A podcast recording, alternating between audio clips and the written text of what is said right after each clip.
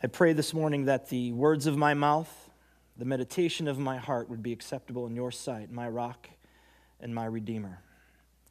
Amen. Amen. So it feels much better to be in real clothes. Um, I don't do well in a suit, but I look good though. I, I, look, I did. I did. And and and those of you who had to take a picture because it was almost like the eighth wonder of the world, um, if I see him on Facebook, man, there's going to be trouble. All right. So, a few weeks ago, before we were able to celebrate with John and Melissa last week, uh, we talked about uh, this invitation that God gives us to enter into rest. That uh, God's desire for his people is this deep down, no matter what rest that, that only comes from being in this relationship with him. And we kind of looked in the Old Testament story of how Israel got to the promised land. God said, I've given, I'm giving you this, this, this land, this land flowing with milk and honey. And they went, mm, there's, there's giants in there, and so we're out. And they, and they missed the rest. But we can trust the Word of God. We can trust the Word of God as He invites us into that place of intimacy, of peace, and of rest. Because the word is not just the Bible, but in John chapter 1, it said that the word was with God, and the word is God.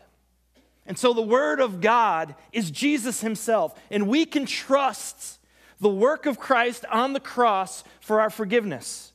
We can trust the work of Christ on the cross for our sanctification, that we've been justified. And when we can start to press into that with all our heart and soul, that's where we find our peace. That's where we find that deep down, it doesn't matter what life throws at me, peace. And now, as we're going to finish up chapter four, the, the author, as he kind of unpacked that whole thing for this little church, he wants to give them some some concrete footings that they can just stand up firm on about who they are, about the direction that they're moving. He wants to give the church something that they can hold on to during the storm that they're in. And so I want to spend some time unpacking the last, I believe it's five verses of Hebrews chapter 4. So Hebrews 4 12 through 13 says this For the word of God is alive and active, sharper than any double edged sword it penetrates even to dividing soul and spirit, joints and marrow. It judges the thoughts and attitudes of the heart.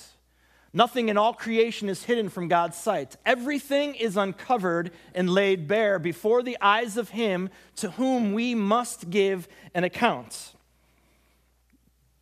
So there is something about the Word of God, even beyond the idea of Jesus. There's something about this this word here, this, this collection of, of stories and history and poetry and letters and gospels. They're not just letters written on a page to create words that create sentences that are kind of ordered in a right way, that create paragraphs that have created this book. There's something much deeper to, to these pages than, than, just, than just words on a page. The scripture tells us that the Word of God is alive. The Word of God is, is active. They'll never just be words that sit idle here, but there's this, there's movement to it. There's life to these words, and, and it gives life beyond flesh and blood life, but, but soul life, emotional life, heart life. Isaiah would write that, that, that the Word of God, when it goes out, it will never come back void.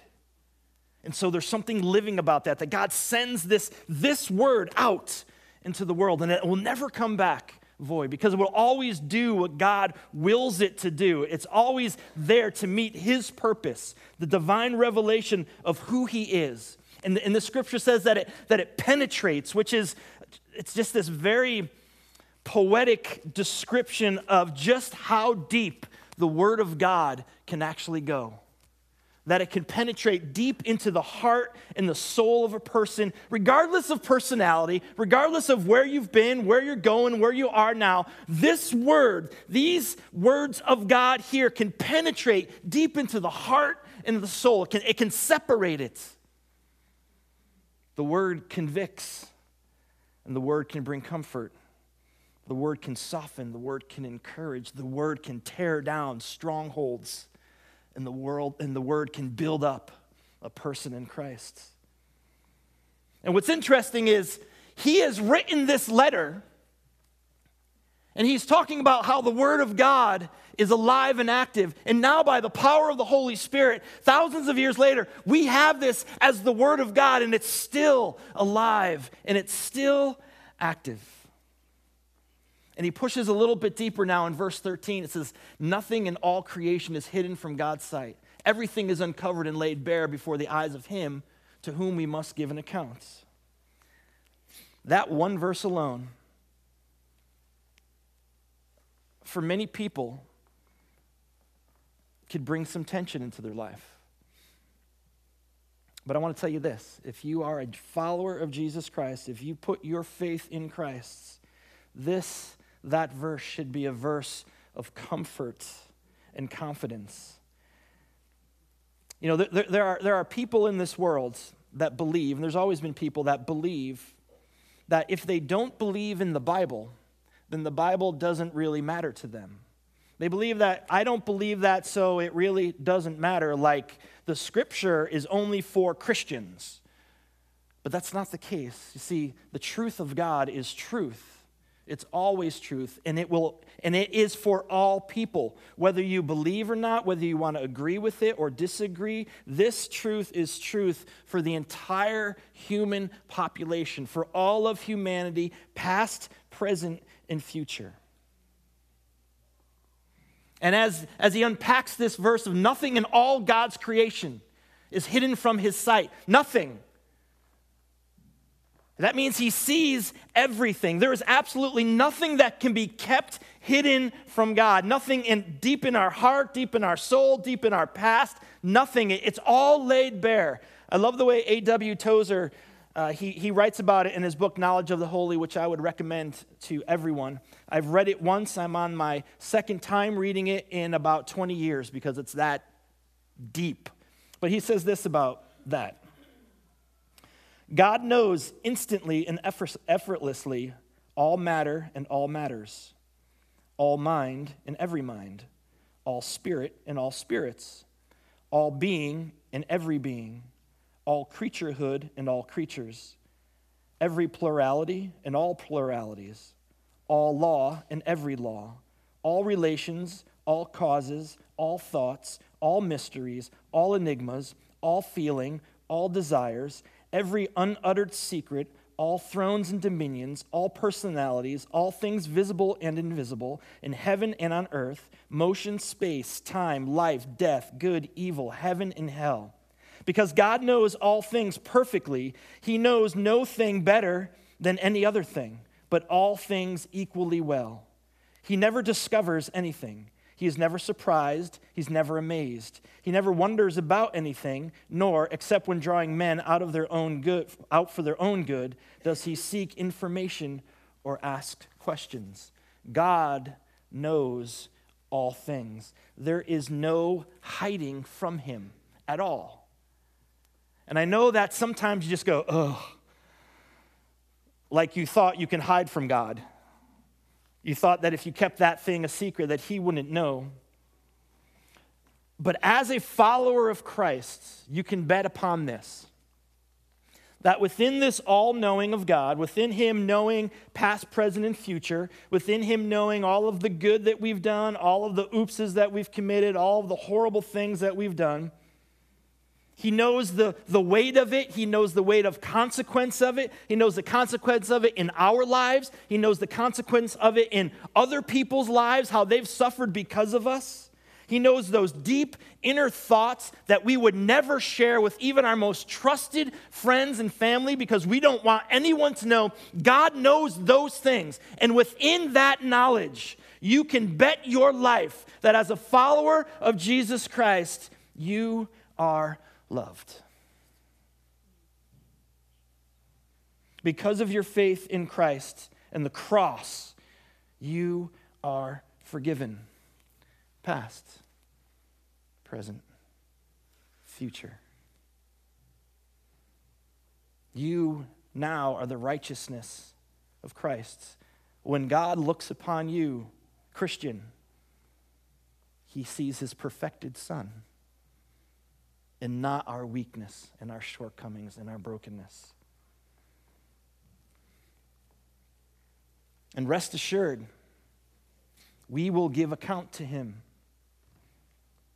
But this is this this I've seen this taken out of context all too often, this giving an account. And again, it feels like this, this weight upon us. Oh my goodness, I need to put more good chips into my good boy jar than, and have less bad chips in my bad boy jar. And so there's this constant teetering or striving or trying or feeling guilty or condemned because we're going to give an account one day before God.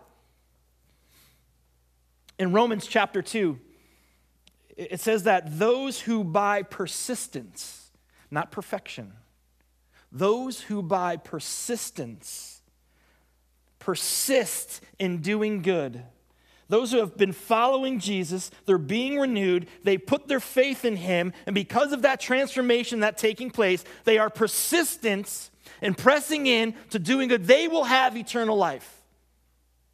But those who are self seeking and reject the truth, who is Christ, there will be wrath and there will be anger.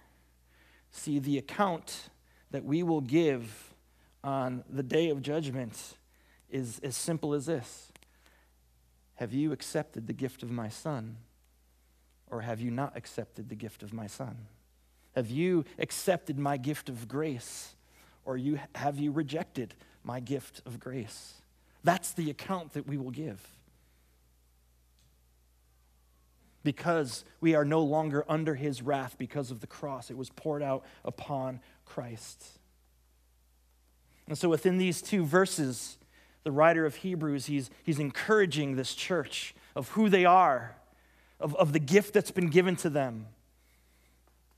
These, these firm foundations that they can stand upon. And he's also, he's also revealing to them, unpacking for them the idea of the fate of those who, who reject Jesus as Messiah.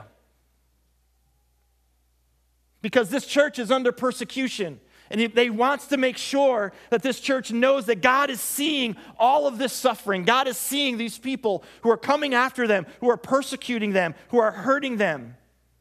That nothing, nothing is outside of God's realm of knowing. And within that truth, within that, that somber truth of they will stand before God, it's still God's heart that all would come to faith. It's still God's heart that the people that are persecuting this little church would come to put their faith in his son and know salvation. I think the only thing I can think of is, is God's desire in his heart that the people of ISIS would come to know his son, Jesus Christ. See, that's scandalous grace. That's messy. I don't get it. Sometimes I don't like it. Grace. But that is who God is. That is his desire, that none would perish. And so, as he tells this church, hey, listen, God's got this, and they will give an account, but his heart is still wanting those people to repent and follow his son. And so he kind of finishes up this, and then he, he launches into a little bit of who Jesus is. In verse 14, it says, Therefore, since we have a great high priest who has ascended into heaven, Jesus, the Son of God, let us hold firmly to the faith we pro- profess. For we do not have a high priest who is unable to empathize with our weaknesses, but we have one who has been tempted in every way, just as we are, yet he did not sin. Let us then approach God's throne of grace with confidence so that we may receive mercy and find grace to help us in our time of need. So, before we kind of work through this, I'd like to set up a little bit and briefly lay out the idea of this this great high priest or the high priest. Remember, this is a, letter written to a group of Jewish men and women who have now left the traditions of Judaism and have put their faith in Jesus as Messiah. And in their old faith tradition, the high priest had a very sacred, very important, very holy job. He would he was a very big deal in that in that culture, a very big deal because he would bring the entire sin of the nation before God to seek God's forgiveness, which is no small feat. And so the high priest, once a year, on the Day of Atonement, Yom Kippur, he would enter into the Holy of Holies, the, the most sacred, holy place that a Jewish person could enter into. And there he would sprinkle blood on the mercy seat as an act of atonement for the entire nation. But it was an act of symbolism for the forgiveness of their sin. And I wish I could unpack that a little bit more, but I really don't have the time, so we're just going to leave it there. So he was making atonement for the entire nation. He would have to make this sacrifice for himself, for his own sin. He only stayed in there as long as it took for him to carry out the work. The Holy of Holies was not a place that you just kind of hung around and kicked back and put your feet up in. This was the presence of God was there. In fact, it was such a sacred, holy, and dangerous job that they would put bells around his robe. And so they could hear him when he was in there. And, and the, the idea was if they didn't hear this ringing anymore, that there was a good possibility that God had killed him or he had died in his service. And then they would have to pull him out by the rope that was wrapped around his waist because no one dared go in there except the high priest and on one day a year. And so the author now is calling the attention of this church to something they know very well. And he's saying, now, wait, now, see, we have this great high priest, Jesus Christ, the Son of God, who, who has ascended into heaven, our high priest and he has made the once and forever sacrifice for sin. It's no longer just symbolic, it is real, it is lasting, it is forever. He went to the cross, was crucified, died, was buried, and he rose again. He is our atonement, and now he sits at the right hand of the Father. You see, a high priest would never sit in the Holy of Holies because his work was never completed. He'd have to return year after year after year. But Jesus sits at the right hand of the Father because his, the office of high priest has been completed. The work of atonement, the work of our forgiveness for our sin is now finished. And he intercedes for us. And he prays for us. He prays strength for us. He prays that the Spirit of God would reveal the truth of who God is more and more and more. And by the time we get to the end of verse 14, it says, Let us hold firmly to the faith we profess. He's telling the church, don't, don't go back to the old way of doing things. Don't go back to trying to do it on your own or trying to put human standards around it. Hold tight to this faith that we profess. Because when hard times come, and they will, hard times come for all humanity. And when, when you feel like when you feel like life has used you as its own personal punching bag, hold firm to the faith that you profess. And I would even say, profess your faith. Speak it out loud. Speak it out. There's, there's life in our words. Speak it, profess it. Jesus is my Lord. Jesus is my forgiveness. He is my righteousness. Speak those words. Make it a public declaration. Even if it's not cool, even if it's politically incorrect this day and age, profess the faith that we have. Because in our words, there is life and there is light, and the world is dark and dying and needs to hear our faith. Profess. Hold firmly to that faith that we speak. Private conviction is very important, that, that, that deep down holding on to these truths. But man, when we speak words, we can speak life into any situation. Hold firmly to the faith that we profess. Therefore, since we have a great high priest who was ascended into heaven, Jesus, the Son of God, let us hold firmly to the faith we profess. For we do not have a high priest who is unable to empathize with our weakness weaknesses, but we have one who has been tempted in every way, just as we are. Yet he did not sin. During this time, there are different philosophies of life and religion.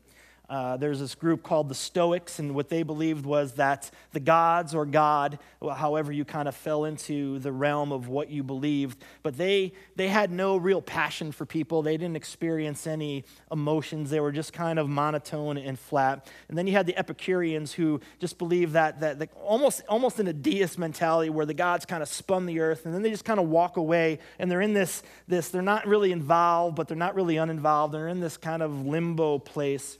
But this is a very new and radical idea that God Himself was so involved that He entered into our time, our space, that He entered into our human condition for our own good. He's entered into our suffering. And, and this is just completely off the rail from what they were used to hearing, even in their own faith tradition of Judaism. God, yes, was involved, but not, not this intimate human way of understanding and empathizing. Remember chapter 2 of Hebrews, he said that, that Jesus was made in our likeness in every way. Jesus was made in our likeness in every way. So he was born into this world and he put all of the God stuff under the authority and the will of the Father. So he put the all knowing under the will of the Father. He put the all powerful under the will of the Father. He put the all presence under the will of the Father. And as a human being, he was sinless. He did not sin. He was born human, mind, body, emotions, all the weakness that comes with that. He had to learn to walk. He had to learn to write. He had to learn to talk. He was a baby before he was a teenager, before he was a man. He matured emotionally, he matured intellectually, just like we do. He went through all of the things that we go through on that very everyday, Monday, mundane life level. And this is why our high priest can empathize with us. Empathy, it's about this mutual experience. Our high priest can empathize with us. He ascended into heaven in the body, not as a spirit, and some would say they call it his priestly body, his glorified body. He ascended into heaven. And as we experience the weakness of this flesh, the weakness of, of, of our ups and our downs and our struggles and our failures, Jesus resonates with that because he knows what we go through. He knows what it's like. He is present with God the Father in this bodily form. He understands us, yet He is fully God. It is a beautiful mystery of our faith. But there is no human experience, there is no human emotion that Jesus cannot empathize with. Nothing that you can go through would be something that Jesus says, Well, I just, I don't, I don't get that. He knows. And it says, In every way he was tempted, just as we are tempted. But he did not sin, he did not give in. Jesus, the human being, fully human, fully God, puts the God part away, fully human, does not sin did not give in to temptation. Now, I want to be clear about this idea that he is tempted in every way. It wasn't like Jesus was t- tempted to okay say like like he, has got two years on his iphone 6 plan and now he's really tempted just to spring the 700 bucks and buy the 6s because he really wants it but he can't afford it. He wasn't tempted with like our everyday things that we're tempted with. This is about human nature. This is about things like lust and greed and envy and jealousy and, and selfishness. Jesus was tempted with those things and those things within our hearts if we give them life, if we give them license, they will, they will manifest themselves in the way we live. Jesus was not, he was tempted, but he did not give in to those temptations. The stakes were very high for him. He stood firm. He stood firm in the Father. You don't, you don't know how hard or strong temptation is unless you, you can withstand it unless you stand against it.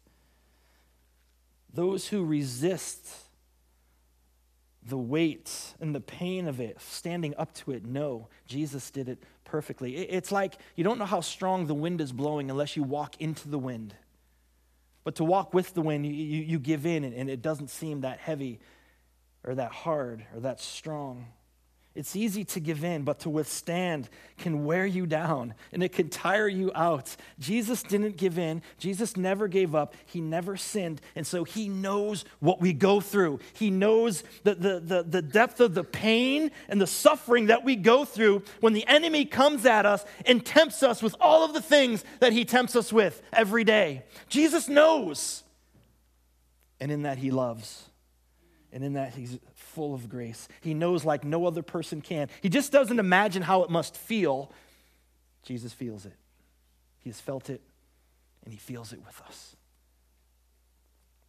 And then finally, verse 16. Let us then approach God's throne of grace with confidence, so that we may receive mercy and find grace to help us in our time of need.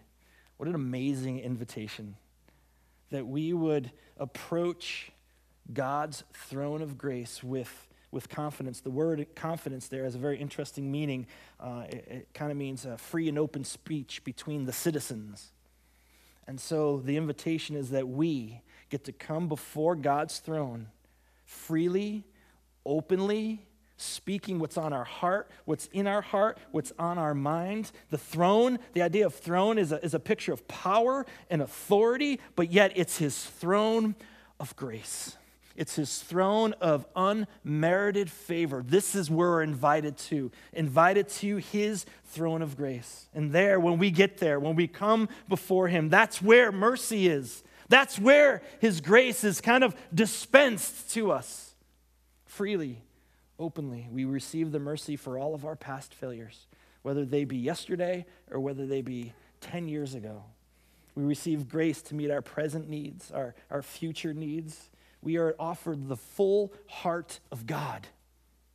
The full heart of God. And as He enters in and, and as He meets us where we are in our brokenness and our failings and our oopses and our stumblings and even our sin, as He meets us there, before that throne, He heals.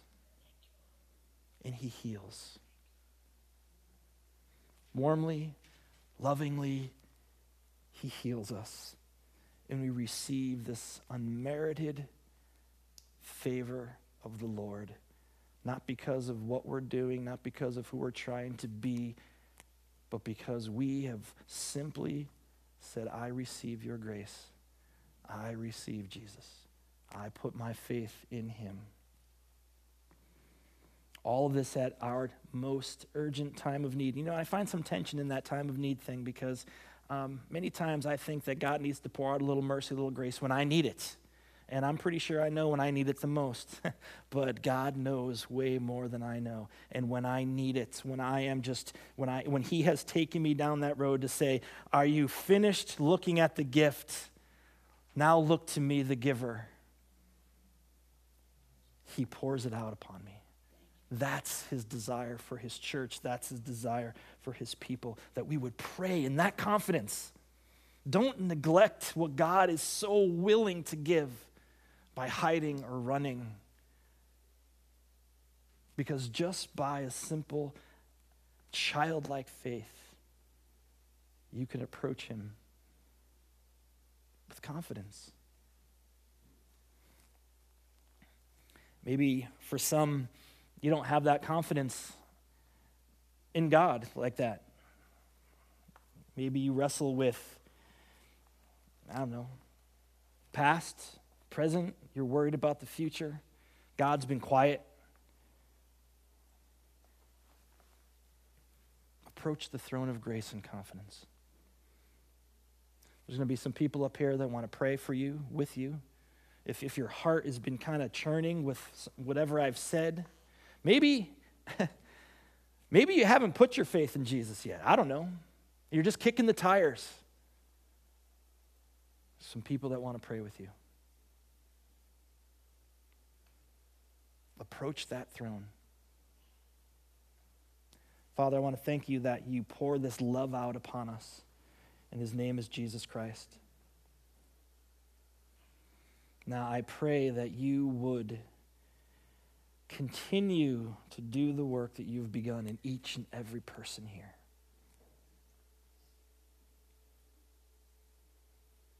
Amen. Amen.